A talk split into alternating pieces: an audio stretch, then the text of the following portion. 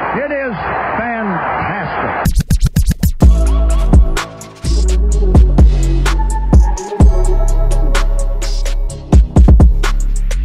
Hello, everybody, and welcome to this edition of the Overtime Podcast presented by the Cold Front Report. I'm one of your two co-hosts, Clayton Garrett. You can find me on Twitter at CFR Clayton, and joining me as always, Jeff Uvino. You can find me on Twitter at Real RealJUvino, R E A L J U V E I N O.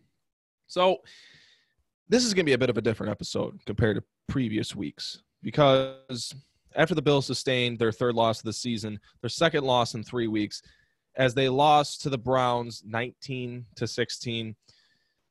A lot of people have different thoughts on this. A lot of people are blaming different things. They're saying, well, the defense should have held that final drive. Well, the kicker should have made two field goals. Well, Josh Allen needs to execute. Yeah, those are all true. I'm, I'm going to agree with every single one of those statements. But you look at the consistency of all of those other things. The only thing that's been really as inconsistent as the offensive play calling, which I, I believe 110% is at fault for this loss. And you look at other games, the only thing that's as inconsistent is Stephen Hauschka missing and making field goals. As he, I, I think he's what? He's six Eight for 14. Six for, yeah, eight for 14. That's it. Pardon me. It's the offense. It's Brian Daboll. Buffalo, we have a Brian Daboll problem. And I, I think every single loss this season has been on his shoulders. There's obviously opportunities for other things to, to be had in football games.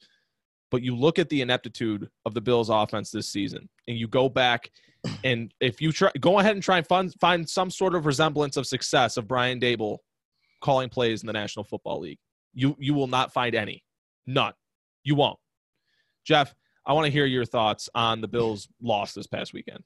You know what honestly surprised me when I woke up Monday morning and Brian Daboll still had a job, and I think it probably surprised him too, maybe even. um, this loss, it stung a little more because even though the Bills played pretty bad, and I don't think they deserved to win that game, it was definitely in reach to where it looked like they should have won. And after the the play where Jerry Hughes scooped and scored there, that was reversed, which was the great call that was reversed. But in live time, I didn't see that. I thought, wow, we just won this game, game that we we for the most part got outplayed except for the two goal line stands, I thought. Um, and so I think that's why it stung a little more is that there was a real chance for the Bills to win the game. And after the opening drive, when the defense just got shredded, they played really well. They did the Browns just had two bookend drives, one to start the game and one to finish it. And you know, you can like you said, you can say what you want about the missed field goals or about giving up the scoring drive at the end of the game, but the offense was brutal. Absolutely brutal. I mean, you're facing one of the worst run defenses in the league your running back Singletary is seemingly running for six or eight yards every time he touches the ball in the first half. And then they decide they're going to throw the ball the rest of the day with a quarterback who can't throw a ball deep. I mean, eh, I I don't have an answer at this point. It's this is week ten. I don't have an answer. So, if you if you're a regular listener to this podcast, and even if you're a new listener, go back and listen to every single episode that we've done. And I have highlighted the issues on the offensive side of the ball, win or loss because this, this is a pragmatic podcast.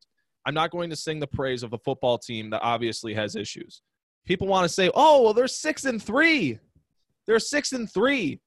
And people want to talk about how good the teams they're playing has been. Okay, well, let's find out how good this football team is.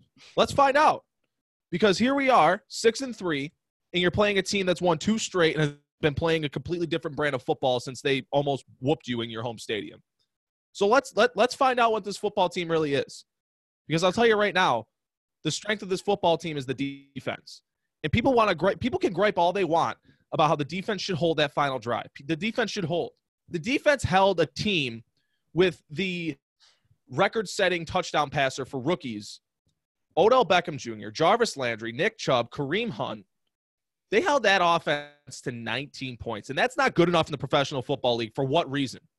Give me one reason that's not that's not good enough to beat them on Sundays. Well, I got your reason.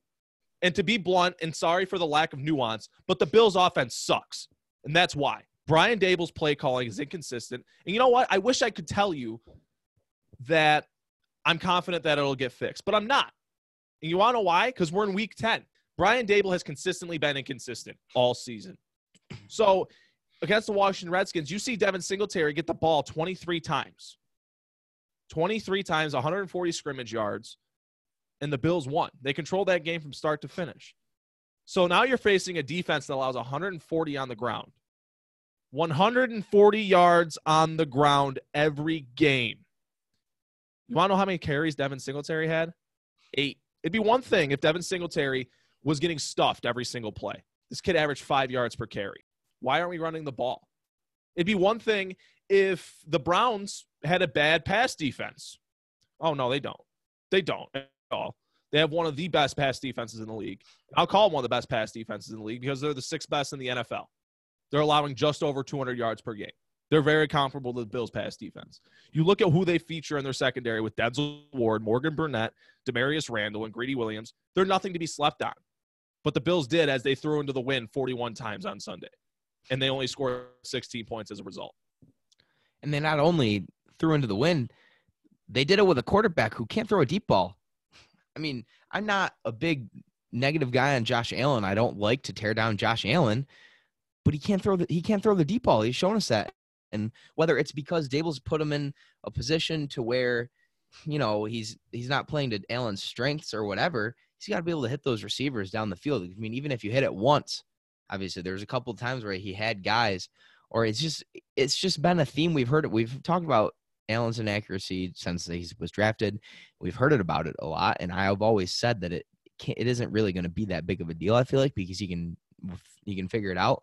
But there were so many plays yesterday that it was looked like if the ball would have been a few inches in a different spot, it would have been caught. Where it was balls that were contested, you know, and like maybe third and medium, you know, a ball to the tight end or a ball to Beasley. That if it's out in front of a little more, will catch him. The the play in the end zone, who, who was that? To Knox or Croft? Yes, it was Knox to Knox, if that ball's out in front of him more, that's a touchdown. You know, but he he hit he threw it to him. He didn't hit him in stride. Allen threw it to him, and so the defender was able to make a play on the ball. So for me, obviously the offensive coordinator is the number one culprit as to why the offense is struggling. But I, and I hate to say it, but I think the second culprit's the quarterback. You know, people can say what they want about the Bills not making a move for a receiver at the deadline, but I think the receivers they have are fine. You know, call a damn play, they'll get the receivers open and have a quarterback that can throw it to him, it does. Any receiver in the league can do that. Any receiver off the practice squad. We saw Duke Williams come in, and people say, "Oh, Duke Williams, he's great. Wow, he caught a touchdown. Holy crap!" Anyone can do that. You know, you got to call it good plays and get receivers open because, as much as as I want to blame this on Allen, I will say for the majority of the game, nobody was open. Absolutely nobody, and that was with empty backfield sets where you had five guys on the field and no one was open. No one was even remotely open. So I think that Allen and Daboll are the two culprits of why the Bills offense, as you said, as you correctly said, sucks. It does suck.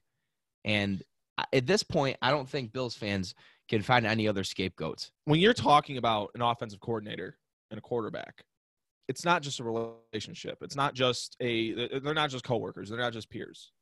That is a marriage. They need to be on the same page need they need to have a chemistry with one another and they need to know how to utilize what one another wants to do. This marriage ain't working. It's not. And let's just take everything with face value, okay? Let take yourselves back to following the 2017 regular season when the Bills fired, fired when rightfully fired Rico Dennison. Take yourselves back. So the Bills are on a journey to find their next quarterback.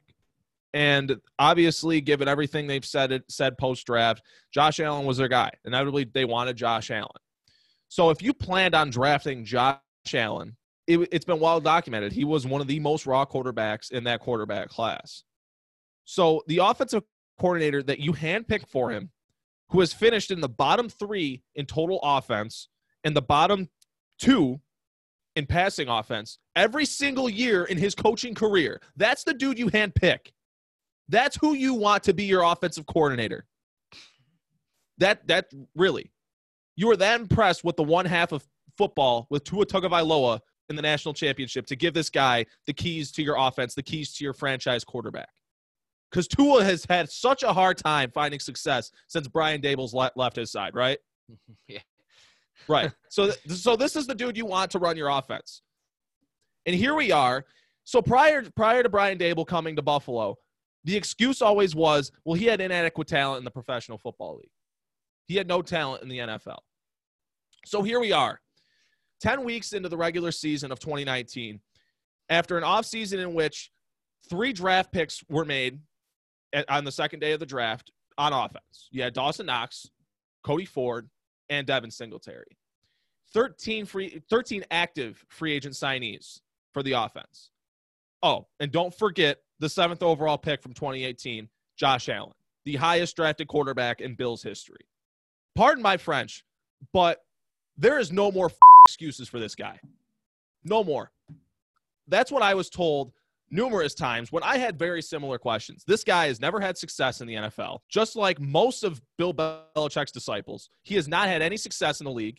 And there has been no resemblance of any success in any facet of any offense he has been responsible for. And the, the answer I always get was he didn't have talent. Well, the Bills got a lot of talent this offseason. They have one of the best run blocking offensive lines. In my opinion, one of the best rookie running backs. And this dude's getting eight carries. And this running offensive line, the, uh, the, the running backs had 13 carries against the Browns. And this is two this is consecutive losses in which running backs saw less than 15 carries because against the Eagles they saw only 12. There's no more excuses for Brian Daboll. And I'm with you, Jeff. I was confused as well as to why he had a job. And also, TJ Yeldon wasn't active against the Browns, which he is. That's not the first time that's happened this year, obviously. So I don't really understand that. I mean, is there an injury we don't know about there? You might know that. You might know something I don't with TJ Yeldon, but why is he not? I, uh, I, I couldn't tell playing? you. I couldn't tell you. It's another example of gross middle misutilization for the offensive personnel that we have. So I say they signed 13 free agents, and one of which being TJ Yeldon, who, might I mind you, former Bills offensive coordinator managed to get him 58 catches in a Blake Bortles offense. In a Blake Bortles offense, this guy was utilized for 58 catches. And this dude has 11 targets 10 weeks into the season. I don't have your I don't have an answer for you.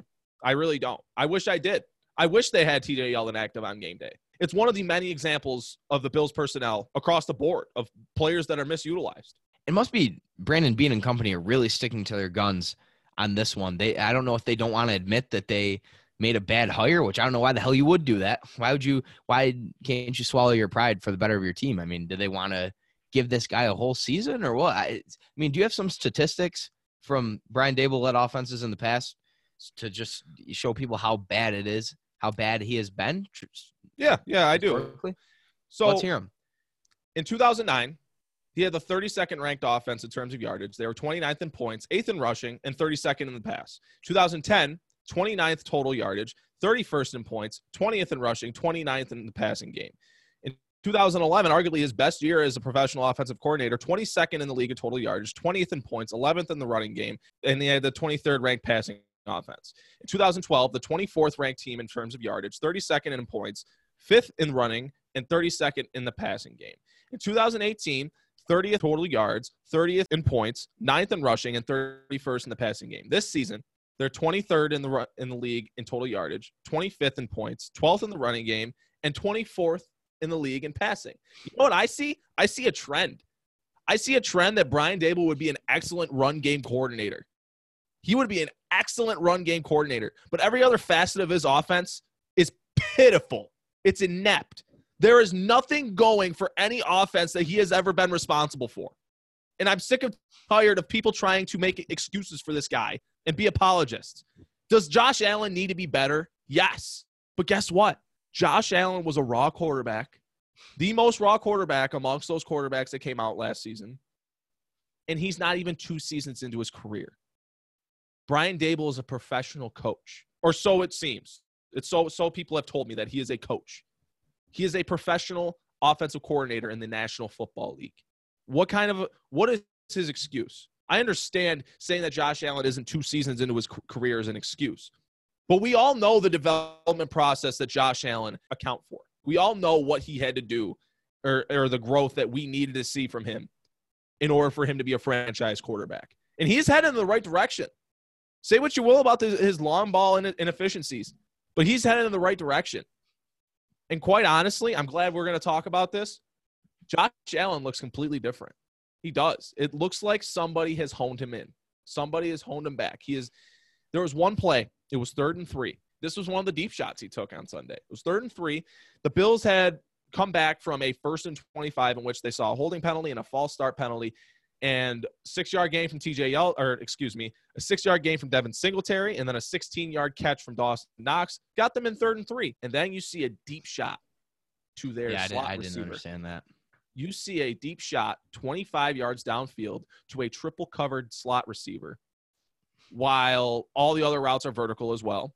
And Josh Allen had an open lane to his left that I know Josh Allen from his rookie season would have taken that lane. I, I can guarantee you we would have taken that lane and the, the drive would have continued.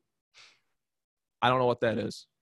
I don't know what that is. Setting up all vertical routes for a quarterback who has struggled in the deep area passing game on third and three. You're not playing the sticks on third and three where nobody is open. That's the coordinator, man. Come on. That's a Madden play call. That is a Madden play call. That's something I'd run on fourth and thirty in Madden because I don't punt. You know, I mean, I mean, it's it's it's a theme setting your team up for failure. You're setting your young quarterback up for failure by running plays where either receivers don't get open, or if you're not running the ball, then that's not helping him either. And you know, we can say things about Allen. I think he needs to hold on to the ball a lot better. I mean, that fumble was atrocious. They got really lucky when he fumbled the ball in the red zone. But I don't know how you I don't know how you fix that. I mean, he's in he's a professional football player. Like, how do you teach him to not fumble when he's like? I don't understand. Like, I don't. How, how is that fixable though? I don't. I don't understand how it's fixable. It's just something he's got to figure it out. Right. And in 19 of his 20 games in his career, he's fumbled. Yeah, He fumbled three 19 and times last week or two weeks ago. He needs to he needs to take care of the football. And somebody tried saying, "Oh, it's an experience." I don't think that's the case. Because guess what? Let, let, let's make it a running back. If a running back has fumbled 11 times, Yeah. 10 weeks into the season, what are we going to say? We're not going to say, oh, he needs to learn to take care of the Well, yeah, we will say he needs to learn to take care of the football, but we won't uh-huh. say it's from an experience. We'll say he has uh-huh. a fumbling issue. And if uh-huh. you're going to continue to use Josh Allen as a running back, essentially, then he needs to hold on to the football. I don't think Lamar Jackson has these issues. I don't. And, He and he's electrifying. And you see it what Lamar Jackson, what, what what Greg Roman, another former Bills offensive coordinator, you see what the wonders that he is doing for Lamar Jackson's career. Yeah, it wasn't just a couple seasons ago that everybody wanted that man out of town.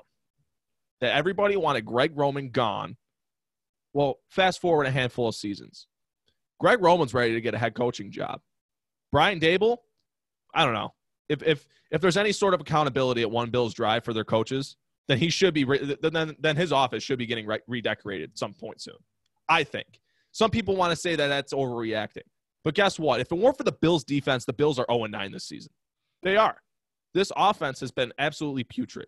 And we've made up every single excuse in the book as to why and how this offense can and will improve. Well, here we are more than two thirds of the way through the season. I think if you're projecting improvement, you're optimistically speculating at that point, honestly. I mean, it could happen. Who knows? It could happen. I think a good start is activating TJ Yeldon. Another good start is getting Robert Foster involved. Another good start is stop forcing Corey Ford to be something he's not and playing right tackle. Because there's just a handful of players in this offense that are just completely misutilized. And I know you've been saying you've been having the not. I don't know. You haven't been saying it, but having the fire Brian Daboll conversation for a few weeks now, and I don't think I was really completely on board with it until this week. Now I 100% am. You know, I mean, it's it's been more than halfway through the season and nothing's changed. Actually, uh, I I was never on the fire Brian Daboll train. Never. I never said fire the guy. I said improvement is needed in order for him to keep his job. well, the hot seat. You said he was on the hot seat.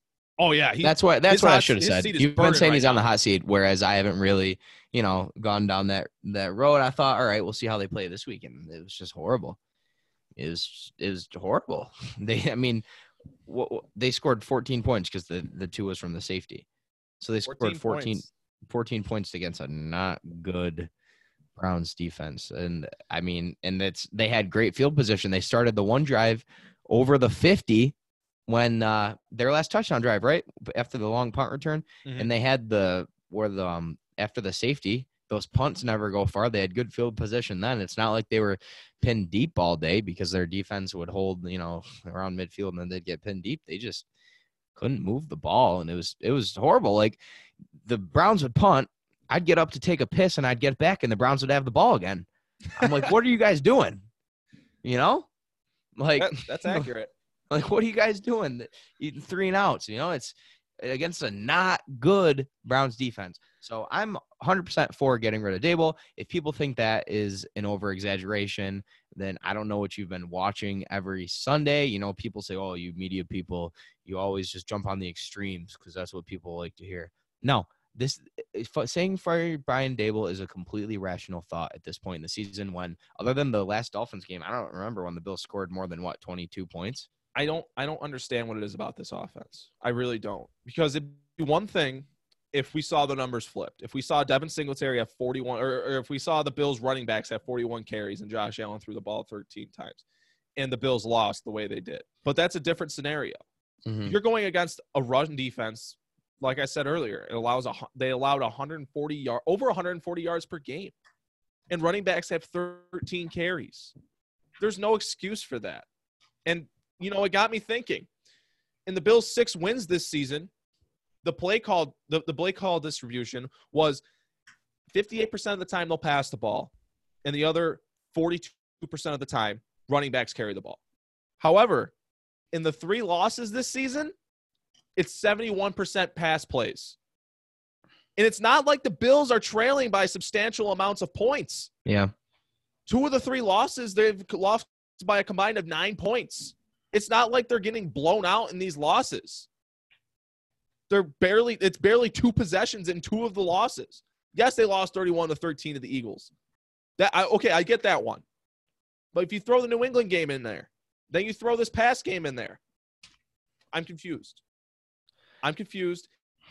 And I will die on the hill that Brian Daboll is not a professional offensive coordinator. He's not a professional coach.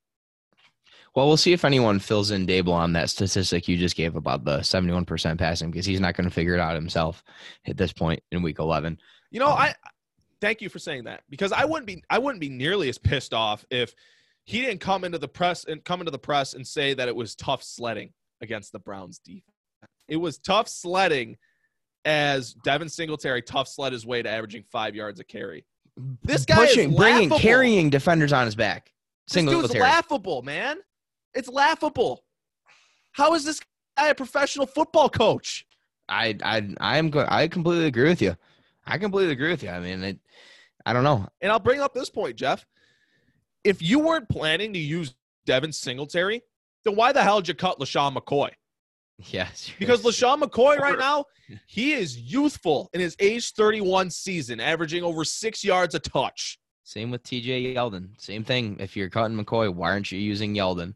You know, I mean, you didn't you didn't cut McCoy and sign 36 year old Frank Gore to be his replacement. You know, you, you you made those moves. You brought in Yeldon, draft Singletary to have running back by committee, which I've said is not a bad thing. You know, you've Nope. got the rookie, you've got the experienced guy, and then you got the guy who can catch passes out of the backfield and Yeldon.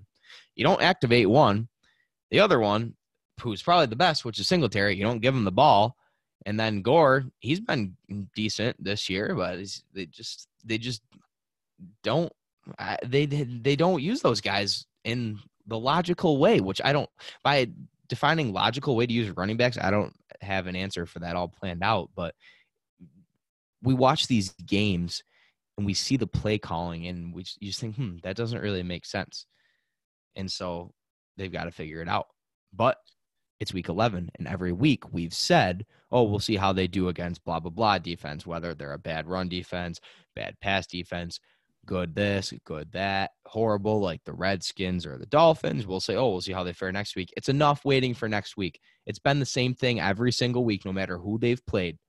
So there's got to be a change. And I hope that Brandon Beane realizes that. And I hope that he doesn't, Brandon Beane doesn't sit on his pedestal and say, we're going to see how they fare next week. No more of that. Figure it out. It's week 11 because before you before you know it, you're going to you're not going to be sitting pretty on that number 5 seed or number 6 seed anymore. You got the Raiders coming up for you. You got the Colts who they just they just lose the Dolphins and I don't think Raiders are good at it either. But you got teams that are going to keep winning games. Titans won yesterday. They're 5 and 4 now. Sooner or later, if you don't figure it out, someone else is. If the Bills were better than these teams in the beginning of the season, doesn't mean they're going to be better than them at the end of the season. That's very true. So we'll And see. But back back to the LeSean McCoy point, people aren't going to like it when they hear this. They won't like it at all. But people are going to have a very hard time convincing me that it's not right or not true, should I say. I think the reason you cut LeSean McCoy is because LeSean McCoy was the only player left in that locker room that had the balls to say something wasn't going right. Go back, go back and listen to the bites LeSean McCoy gave gave reporters after every game last year. And he'd say, I only got X touches. I only got the ball X times. He'd say that just about every week. I don't think all the players that Brandon Beane and Sean McDermott have acquired are choir boys by any means.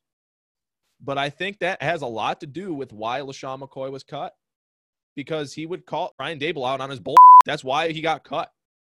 And if you're not using Devin Singletary and you're inactivating TJ Yeldon every single week, then why did you cut him? Because obviously he's still an effective back. And I don't want to hear anybody try and tell me that he's not because he's 31 years old and he has six yards per touch. Maybe maybe it's because you're comparing one of the best offensive minds in the league, Andy Reid, to probably one of the bottom two or three with Brian Daboll. Maybe that's it. But I'm not hearing anything about LeSean McCoy not being an effective back because the Bills, per many outlets, they have the best graded running run blocking offensive line in the league. And I honestly think that the overall reason that they cut LeSean McCoy was because there was no, there's no longer any player in that locker room that'll call out a coach that'll say you're not doing your job correctly. Keep in mind, this isn't some rah rah stuff. These aren't children. These aren't college kids in a locker room where the coach is the guy on the pedestal. It's not that. It's not high school where it's a similar it's a similar comparison. This is the professional football league. These guys are peers and coworkers more than anything. They all have the same end goal. They all work together. There's no reason why a player cannot call out a coach. No reason at all. And LeSean McCoy was the last player left in that locker room that really would have and now he's gone. And the Bills' offense has shown little to no improvement from last year. I that's very interesting um, way to look at it. I've never never thought of it that way. Um, I guess I didn't really think much of the McCoy cutting McCoy other than you know they were looking to go in a different direction and kind of utilize some of the guys they they signed more but it's interesting to think about it that way and that's that's a whole nother discussion about the culture of the bills locker room and you know whether what effect that has on how they play. Well i i never really thought of it until i saw these tools not being utilized. Yeah. Because because yeah i i would have cut LeSean McCoy too if devin singletary gets the ball 18 plus times a game. Then it makes sense. I would have cut LeSean McCoy too if I'm activating TJ Yeldon every week and he's being a, an, an asset in the offense, then it makes sense. But he's not. Neither of those things are applicable on a weekly basis. That's not the case. It is quite the opposite exactly. So now I I reiterate myself. Why did you cut LeSean McCoy if two of the backs that you brought in this this offseason that both have very usable skill sets that aren't being used in this offense if you weren't going if you weren't going to use utilize them. I don't get it. It doesn't make sense. Maybe maybe it is the ineptitude. Maybe they plan to go air raid all season. And yes, maybe maybe the ultimate goal is to speed up Josh Allen's development. Okay. Maybe that's the end goal. I couldn't tell you.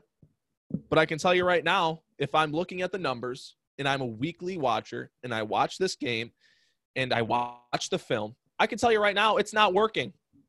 It's not working, and you're not going to win game. You're not going to continue to win games with the way the offense is playing. Well, a lot of things would make sense if they did them differently, and that's why we're having this discussion, right? So. that's very, very true. And the thing that gets me is I watched Monday Night Football last night, and I saw three players that could all probably be on the team at the same time right now, both for a variety of teams. And this is where I'm going to talk about the complacency of the front office. Because you look at, I'll, I'll outline three players Jadeveon Clowney, Chase McLaughlin, Yes, I'm going to say Chase McLaughlin, even though he missed a kick last night. I'm going to say Chase McLaughlin and Josh Gordon. Let's start with Jadeveon Clowney. So Jadeveon Clowney was available, and the Seahawks acquired him by trading a third round pick and two below average football players in this league. He was going to garner some money. Yeah, he's going to get, you're going to pay market for a player of, of that magnitude. You are going to pay market money for that player. But trading a third round pick, two below average players, and giving the man the money he deserves is a too tall of an, a- of an ask for this football team. Now, fast forward 10 weeks into the NFL season. The Bills are 21st in sacks. Trent Murphy, where's his resurgent year? As everybody thought would happen. Where's his resurgent year? Jerry Hughes, while he ha- he's coming off of his best game of the season, arguably against the Browns, where's he been all season? This was really the only game that I saw Jerry Hughes have an impact in, Or heard his name. or heard his yeah, or heard his name. The Bills' pass rush is irrelevant. There is none. There isn't a pass rush, and the you should have traded for Jadeveon Clowney. But the Bills were fine. The Bills were fine. And I was told that it was too rich and you would not get the most out of the deal by a lot of people. But I would die on the hill of you should have traded for Jadeveon Clowney because the presence of him alone opens up your first round pick, opens up the, a player to that point who had been very productive in Jerry Hughes. Hell, maybe it'll open up Star Lotulelei. Ooh. Oof. Yeah. Oof is right. I don't understand why the Bills didn't trade for Jadeveon Clowney. And you see on Monday Night Football on national television the kind of impact that he has on that defense. Where is one player that has that kind of impact across the Bills' defensive line? I'll wait for an answer. I don't disagree with you. I mean, hindsight's twenty twenty always, but it's we talked a lot about getting pressure on Baker Mayfield this past Sunday because he he can't re- deal with it.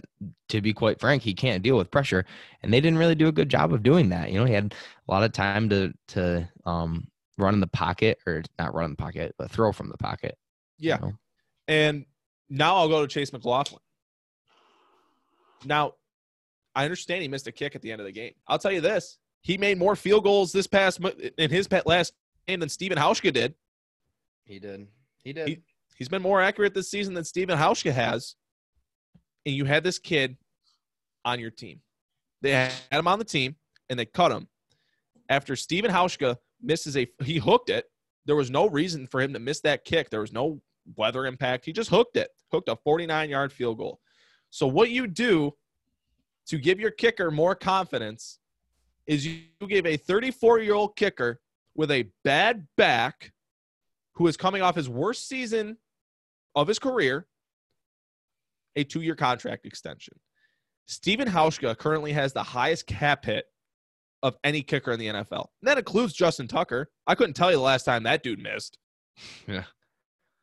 So Steven Hauschka, who is unreliable from 50 plus, he hasn't made a 50 plus yard field goal, what, Mm-hmm. five attempts? That's the longest in the league. He went from the longest streak in the league of what, 50 plus, to the longest streak in the league of missing from 50 plus. What that tells me is not only is he bad at kicking long field goals, but also he's the only kicker that hasn't lost his job yet for missing those the kicks of those varieties. That's what it tells me. What it also tells me is that Brandon Beane made a bad move by giving giving him a two-year contract extension after he missed a 49-yard field goal in preseason. But no, after Steven Hauschka hooks a 49-yard field goal in the preseason, I'm told it's just preseason. I'm told it's not applicable because it's preseason. And that it's just fine. And that the dude has missed four field goals in practice all preseason. When you take the things with face value. Against the Jets, Steven Hauschka took a dirty hit from Henry Anderson. Yeah, he did. And he messed up his back. Steven Hauschka is a 34 year old guy with a bad back. I'm not 34 years old with a bad back, but I can tell you right now, if I was, I wouldn't want to kick 50 plus yard field goals anymore. He's 34 years old with a bad back, and you give him a two year contract extension after he hooks one left, and then the kicker you had on your team, who made a 50 plus yarder in the preseason, the kicker you had on your team, you just cut him. I'm confused by that one as well. Well, I think that Hauschka, when he first got to Buffalo and did a nice job, probably gave him the reputation, if you will. You know, this guy, I mean, he was good with the Seahawks before, but yeah, you make a good point. I'm not going to put too much. I mean, obviously, I guess I should put value in the kicking because I lost the game for the Bills yesterday, somewhat, or Sunday. But I'm not going to put too much value into the kicker. I mean, I think that McLaughlin could have just as easily has missed have missed that, but when he did make the the field goal at the end of the game to tie it, we're like, oh man, I guess somebody's getting somebody's getting this guy when uh what's his name comes back. Robbie Gould. Gould, yeah, who I uh who got dropped from my fantasy team this week because uh he didn't play and I pick up a new kicker every week. So whoever's playing like the Jets or whatever. Yeah, if there if there's gonna be a solution to it, I I'd imagine it be made when one of either Chase McLaughlin or Robbie Gould get cut when Robbie Gould's healthy. That's yeah. what's going to happen. And the third player that played last night and had an impact on the game was Josh Gordon. And here we are talking about how the Bills' offense is inept. They lack playmakers. They lack consistency. They lack potency. While Josh Gordon's doing perfectly fine with the likes of Russell Wilson for, for Russell Wilson, and he has a young receiver opposite him, opposite him and DK Metcalf and Tyler Lockett. You will have a hard time convincing me that this offense wouldn't look completely different to what it is now, or similar to the Seahawks right now, but completely different to what it is now. If they had a boundary receiver like Josh Gordon opposite John Brown, and then Cole Beasley in the slot. John Brown's doing things that no Bills receiver's ever done. He's the first Bills receiver to have four or more catches in nine in 50 or more yards in nine consecutive games. That's incredible. That's incredible. And I can't I can't fathom why you wouldn't want to improve your wide receiver corps. Because I'm yeah, I'm going to have another moment of lack of nuance. The Bills wide receiver room sucks. It does. Who do we want to say is a competent receiver opposite John Brown? Is it Duke Williams? No. Is it the dude you signed to return kicks for your football team? No. Is it Robert Foster, who had the most potential of any receiver that you brought back from last year? He has one catch in nine games. And apparently, this dude's good for nothing other than go routes and deep posts at this point because he showed no capabilities of running anything other than those two plays or routes, should I say, last season after he had nearly 500 yards receiving. Because we just don't want to use Robert Foster. So, who in the wide receiver room right now is better than Josh Gordon? and why didn't you add him? Is because of the process? Is it because of the culture? Because right now, this culture, it, it's starting to lack. It's starting to slack a little bit.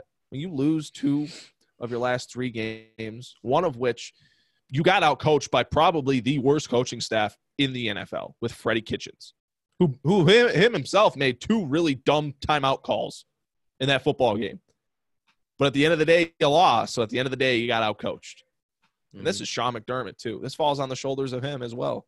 How many times has this guy gotten outcoached since he was the head coach for the Bills? I'm not saying I'm no longer believing in the process, and by no means am I discrediting the wonders that this regime has done for this football team. But their complacency and the non moves are starting to add up, and their impact on an inferior football team. Yes, I call the Bills an inferior football team, is starting to show because as they have this t- a really tough latter half of the schedule, yeah, we're going to figure out what this team's really about now. It's no more of, well, they've won six games. Be happy. They've won six games. They've only lost three. Well, guess what? We're not going to be questioning the quality of the Bills' opponents after at the conclusion of the season. We'll figure out what this team's really about. We will, whether we like it or not. And then we'll also figure out what Brian Daboll is I'm not going to say we'll figure out what Josh Allen is because I think if you fire Brian Daboll at the end of the season, Josh Allen's clock restarts. Well, oh, how about if you fire him now then? Brian Daboll? Or? Yeah, yeah, Daboll. Does Honestly, that restart Allen's clock? It depends on the production or growth or regression that you'll see after Brian Daboll's gone, in my opinion. Because the only person in that offensive meeting room that I could see getting the head coaching job is Josh Allen's coach, Ken Dorsey. which I loved that hire. I loved it when they brought in Ken Dorsey. And what it told me was, all right, the Bills are ready. They're ready for either Brian Daboll to the bed or they're ready for Brian Daboll to do great and get a head coaching job. And guess what? Brian Daboll has the bed. And yes, you can say what you will about a quarterback that's not even two seasons into his career. Go ahead, pick him apart. Pick apart how he can't read a defense or how he can't throw 41 times against the sixth best pass, pass defense in the NFL. But his offensive coordinator in all three losses this season has done him little to no favor in every game. Well, I don't want to get too deep into this, but the whole six and three thing and people being upset, I am happy with six and three. I understand that there hasn't really been a sig there hasn't been anything close to signature win. There hasn't really been a good win. I think probably the best win so far is at Tennessee. I'm happy with six and three thus far. We say this, but if before the season you would have said we're six and three right now, we would have taken it. You know, six and three is good. And the thing is, people want to say, "Oh, the Bills are not not going to beat good teams anytime soon." They don't have to. They maybe need to win one. I mean, I took some heat on Twitter for saying this, but look at who the Bills play. They need you figure you need ten wins to get in the playoffs, right? Mm-hmm. They have six right now. You play Miami this week. You play the Broncos. You play the Jets again. I don't care who the Jets have beat. They still suck. Same with the Dolphins. I don't care if they beat. They still suck. You play the Steelers, who I think are beatable. You play the Cowboys, who are beatable, in my opinion. I think I'm not saying the Bills are going to beat the Cowboys, but they're beatable. So if you beat the Jets, the Broncos, and the Dolphins, and then you either need to beat the Steelers or the Cowboys to get into the playoffs, sign me up. Yeah, that's assuming that's- you lose those other games. But so for me, it's the loss did suck, and I was I was pissed off about the loss until I got on Twitter and saw everybody panicking. Everyone's like, "Oh, the season's over," and I'm and I'm sit back and I think, "Wait a minute." I mean, I I was upset, but the Bills lost to a team that's underperformed all year. They were underdogs in, and it's not the end of the world in my opinion. I don't like seeing the extreme fans on Twitter that think it's the end of the world. They say we can't even beat a two and six team. Are you freaking kidding me? No, no, no, no, no, no, no, no, no. That's what a lot of people are going to do. They look at just the records. Mhm. Oh, the Bills, they're six and two. They're playing the two and six Browns. The two and six Browns came into that game upset. On, uh, they were they were favored in that game for a reason. Mhm. They had won a home game all year, and guess what? They had their backs against the wall, and Baker Mayfield's pretty good with a chip on his shoulder. I don't know if anybody's heard yet, but he's pretty good with a chip on his shoulder. Yeah, he's a walk on, you know. You know he walked on at Oklahoma, and you know he's only five foot ten, and you know he's he's got progress in a progressive commercial, he has a lot. and he was a walk on at Oklahoma. In case you didn't know, He has a lot of commercials. He's Andy's too- a walk on at Oklahoma. Did you know that he was a walk on in college? That's the first in time I case heard he it. hadn't told you. Really? He walked on to the program. Damn. Impressive. Damn. But But it's yeah, not the end of the world. It's not. The Bills are six and three. I know. I'm Yes. happy with six and three, and people don't, people are mad. I mean, I I'm happy with six and three. I think I'm gonna stick to my guns on that, and I'm gonna stick to my guns that I don't care if the Bills didn't get Josh Gordon because the wide receivers are not the problem. I already said that, and I'm gonna stick to it. So those are two, my two uh, dissenting opinions today. So Do you do you think they should go for it for Dez Bryant? I don't know. The guy hasn't played all year. I mean, Do you do you think Dez Bryant would change the dynamic of this offense? Um, no. I honestly believe that better play calling and better quarterback play is what will is what will put them over the hump because they don't need to be great. Here's a point I wanted to make today. People say that the Bills' offense is so bad it'll keep them out of the playoffs. Their defense is so good, and more so, the AFC is so bad that that they're a playoff team because of those two those two things alone. So if the offense can score, you you don't need to score 30 points a game. You might need to score what 22 points a game, and you're got 11 wins, 10 wins, and they're a playoff contender. You know, you're playing. We talked about this before. You're playing the Colts maybe in the first round, or the Texans, even the Chiefs, who are six and four. The Chiefs are so beatable. I understand they didn't have their quarterback for the last few weeks, but they're beatable. They had him yesterday. The Titans beat them. The Bills won on the same field that the Chiefs lost on yesterday. The same exact field, the same exact place. And so I, I get the offense needs to be better, I don't think bringing in a big name does that. You know, I, I whenever I hear that, I think of Kelvin Benjamin. And how oh much God, don't start on KB. Yeah, I, I that's what my mind goes to automatically when I when I think of things like that, especially Dez Bryant. Dez Bryant was a great player with the Cowboys. I don't think that bringing him in magically fixes anything because I don't think Brian Daboll can call plays that get Dez Bryant open. I don't think Brian Daboll could call plays that would get Michael Thomas open or Odell. He's, you know, they're just. I think that if See- you want to really change the offense, it obviously starts with the two people we've talked about all day. First Daboll and somewhat Allen too, even though he has been better. Right. I you you make a 110% fair point. But anytime we talk about this, we talk we, we talk about the Bills adding a receiver midseason. I'm brought back to when they added Terrell Pryor.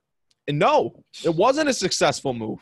By no means was that a good or successful move, the one that inevitably worked for this football team. But that is the worst case scenario. It doesn't work. You paid him little to no dollarly amount and you cut him. Well, then that Dez, I don't think is that kind of player though. I mean, Dez would be more like a Kelvin Benjamin thing, in my opinion. You think so?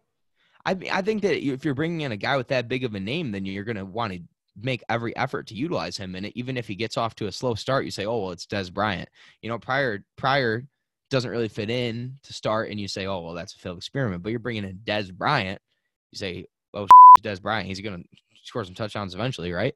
I don't know. I think that there would be more like a more like a KB situation than a Pryor, but you could be right. The thing is with Dez Bryant is I'll, I'll go back to face value again. The the Saints signed him last year, and he unfortunately tore his ACL and before he even played a game for the New Orleans Saints. Mhm. The Saints arguably should have been in the Super Bowl last year. They went to the conference title, and as the Saints got ready to make their Super Bowl push, they brought in Dez Bryant. This is good. If this is a move that's good enough for a Super Bowl contending football team, and that's where the Bills want to be, then why shouldn't they make the move? Because, like I just mentioned, worst case scenario, this guy's Terrell Pryor, and nothing happens, and you cut him three weeks later. Best case scenario, I think at that point the possibilities are endless. We'll see. I I I would not do it if I was Beane, but I would also do some other things that he's not doing. So Yeah, that's a very fair point. But we've alluded to it throughout the show of playoff contention in this AFC. We've talked about it, and you know, after a loss, we have to, we have to consider have all things considered of whether or not the Bills can make the playoffs with how the AFC is. And after a very bad start throughout the con- entire conference, the AFC is starting to heat up it's starting to get very competitive. Just look at the AFC West. The Chiefs are six and four. The Raiders are five and four. And the Chargers, who are a damn good football team, are four and six. Some way, somehow, they are four and six. Of those three teams, I wouldn't be surprised if two made it in. I really wouldn't. You look at the, the Chiefs were expected to be one of the two, two top seeds, and now they're not all of a sudden. And that's really what's made things also hairy. That's really what has messed up the AFC uh, conference rankings, if you will. And then you go to the AFC North, you got the Ravens who are seven and two, the Steelers who have won what three in a row, and they're sitting at five and four. And then the AFC South, there's no clear division champion there. I think only one is going to make it in just because of the the the lack of success that the second place team would have because they're probably going to finish eight and eight or nine and seven. The second place team that would be. You got the Texans who are six and three. Colts are five and four. Ti- Titans are five and five. I'm not really worried about the Titans to be honest because the Bills have a tiebreaker against the Titans. yeah, And then the Jaguars were four and five, and they just got their starting quarterback back. The AFC's heating up, and the Bills can't afford to lose to many more football teams that they really shouldn't. I. So are you asking me whether the Bills are a playoff team? Are you worried? Are you worried about the AFC? Are you worried about the Bills being the five or six seed? Are you worried that two teams are going to get them bounced? No. Um, no. I'm not worried about Jon Gruden coming in with the Raiders. Jon Gruden is not getting into the playoffs over the Bills. Spider Two Y Banana is not being the sixth seed if the Bills are in the in the hunt graphic where you know we're used to being in that time of year in the hunt. I'm not worried about the Raiders. I think too many things have already gone wrong in for the Chargers for that for them for that to all of a sudden turn around. You know, I mean, They essentially have to win out. yeah, they have talent, but talent it's more than talent. It, and I think that if something was was going to click for them, it would have already done it by now. Like we said, we're going into week 11 now. But I think the Bills' schedule, we've talked about it so much. And I already said the teams that they need to beat are not good. And I think for that reason, I think the Bills are still a playoff team. I think that they're a five or six team. You know, I I I really would have liked for them to win yesterday and be seven and two, but they didn't. And I it doesn't change my mind though that they're a playoff team. I th- I really think that they are because if they go take care of business against the Dolphins this week, you're seven and three, you know, and then the Broncos, you're eight and three. Even if you split those, you're uh, God, that crushes me thinking losing to the Dolphins or the Broncos. But worst case scenario, you split those, you're seven and four. That's not a bad place to be if you got to go two and two the rest of the year to make the playoffs. You know, Yeah. I or no? I- three and two. Yeah, you'd have to go three and two with that with those teams that you have to play. But I I'm just not sure. It's getting murky.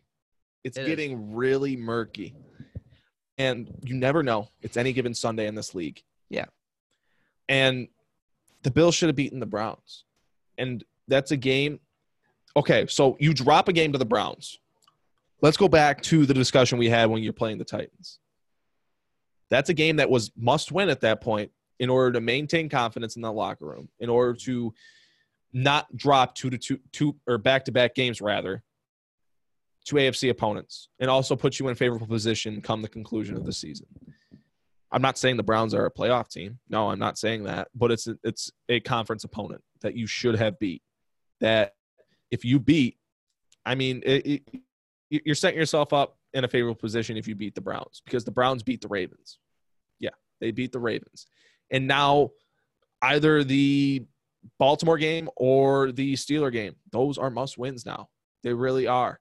If you want to set yourself in, up in favorable position to either get the five or six seed, one of those two games are must win. You have to find some way, somehow, to find four, three or four more wins along the way. Four. I, I I'm going to say four. Yeah, you have to four. because we've seen this Bills team get into the back door in the playoffs before. We saw them. We saw how they got to the playoffs in 2017. That was great, wonderful. You ended the drought, but it's now it's time to legitimize yourself as a real playoff contender. And at the end of the day, I think the Bills are a playoff contender. I do. You look at the dynamic of the football team, as Jeff alluded to. You look at their defense that will keep them in any and all football games this season. There has to be some time, some point in time where the offense clicks. There's, there just has to be. And if there's not, well, that falls on the shoulders of an inexperienced quarterback and an inept offensive coordinator. And then the, the, the correct moves should uh, they should be made. I don't know if they will be made, but something will happen at that point. Whether it's Brian Daboll being fired or Ken Dorsey being made offensive coordinator or inevitably Anthony Lynn getting fired from the Chargers and brought back to Buffalo, I would love that, but I don't think it'll happen. I think the Bills are a playoff contender this year. I don't think they're going to be in the hunt. I think they're going to be in. And I think they find their wins. I'm I'm tend to agree with you, Jeff, that they find their wins against the Dolphins, the Broncos, the Cowboys, and the Jets. If they if they find some way to make it to 11 and five and cement their place in the playoffs, that'd be great. But I do think they find four more wins along the way. I think that saying the Bills aren't a playoff contender would be an overreaction to the Browns loss, 100%. So that's where I stand. You know, I don't like to, I don't want to overreact to what happens week to week. I mean, imagine what the Saints people are saying about losing to the Falcons this week when they were seven and one, losing to a one and eight team or one and seven. Imagine what they're saying this week. You know, you can't put too much weight on what happens week to week. So I think that saying the Bills aren't a playoff team would just be overreacting to what happened on Sunday. And I don't want to do that. If they lose to the Dolphins, completely different story. We're allowed to bitch all we want if they lose to the Dolphins. But for right now, keep it in check. I think the Bills are still a playoff contender.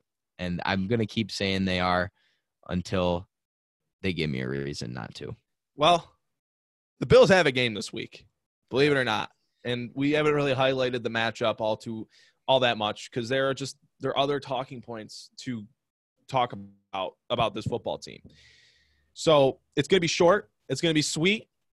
But my key to this game: sustain drives, sustain drives, and get three instead of six, or get six instead of three. Okay, I was gonna say The Bills trying to get Hauschka back in business here. Well, maybe he needs a momentum and a little kick in the rear. Maybe. But you need to sustain drives. You need to fix the problems on third down because you look at the third down inefficiencies literally since the first month of the season, since Bills played the Patriots, really, they've had a problem on third down. Teams have kind of figured out what to do to Josh Allen when he gets in these third down situations. You send the house, and you play man coverage. And you know what would help that? You want to know a good start to solving that issue? Start TJ Yeldon. Well, not not start. Let's start off by activating him. Activate TJ Yeldon. Give Josh Allen an outlet back to throw the ball to, to dump the ball off to, who's essentially a receiver once he gets into the open field. And then as far as my prediction is concerned, I'm going to pick the Bills. And yes, the loss to the Browns is discouraging. But I'm going to pick the Bills because the Dolphins, they're not a good football team. Yeah, they've won two in a row. Yeah, Ryan Fitzpatrick is on a tear. Yeah, Guess what? Bills fans, we're all familiar. That is going to hit the fan before it won't. It, it- it is going to hit the van inevitably. That will hit the fan. And hopefully it happens against the Bills. And that's why I'm taking the Bills in favor, a score of 23 to 9. Okay. So you want the Bills to sustain drives. I want them to finish them. I think that by, you know, kicking field goals, you're letting the Dolphins stick around in the game, which is not good. Never it doesn't matter who you're playing. It's not good to let teams stick around, especially when you're playing on the road against a team that might have some confidence now and can say, okay, we can really play spoiler and string some wins together here and, and really get some respect around the league for what we're doing. I think that if you you they're I think the Bills will move the ball against the Dolphins, but they really just need to punch it in, score touchdowns, not field goals, because you say you get three drives in the first half and you kick three field goals. Just like the The- last time. Yep. and then you put you but you score three touchdowns, you get it's 21 points. Assuming Hauschka doesn't miss the extra points. But but it's 21 points. You know, that's a lot more than nine. Um, I'm gonna pick the Bills. Um, I'm gonna say 21 to 17. A really close, just because that's what I've seen from the Bills this year. They've played a lot of close games, so I'm going to pick them 21 to 17. I think they're going to do just enough to win, and I'm not going to be mad about it at all. I'm going to be happy. I will say I am 9 and 0 picking Bills games this year. I picked the Browns last week. Um, it was 20. I picked it 28 24. I guess I had a little more confidence in uh, the offenses there. And maybe I thought that the Browns were going to score on one of their eight goal line plays or nine. Um, but we'll see if I can keep my streak going this week. So, not that it's really that impressive because I don't know. The, there's not really been, I don't know. There's been a couple toss up games, but I guess I just guessed right. Oh, I, I mean, or you can just call me a fanboy because I picked I've, I've picked against the Bills once. that's really that, that that's what it could boil down to. But I think it's more than fair to Homer. Dolphins this week. Yeah, yeah, Homer. I'm a homer when I'm calling for Brian Daboll's head, right? yeah. but here at the conclusion of the show, Jeff, please tell the people where they can find you. Go follow me on Twitter, Real J U V N O R E A L J U V E I N O. And don't forget to follow the Cold Front Report on Twitter, Instagram, and like us on Facebook. That's at Cold Front Report on Twitter, at Cold Front Report underscore Bills News on Instagram, and Cold Front Report colon Buffalo Bills News on Facebook. And if you want to follow me, you can find me on Twitter at CFR Clayton. That's at CFR C L A Y T O N. And thank you all for listening. And this has been the Overtime Podcast presented by the Cold Front Report.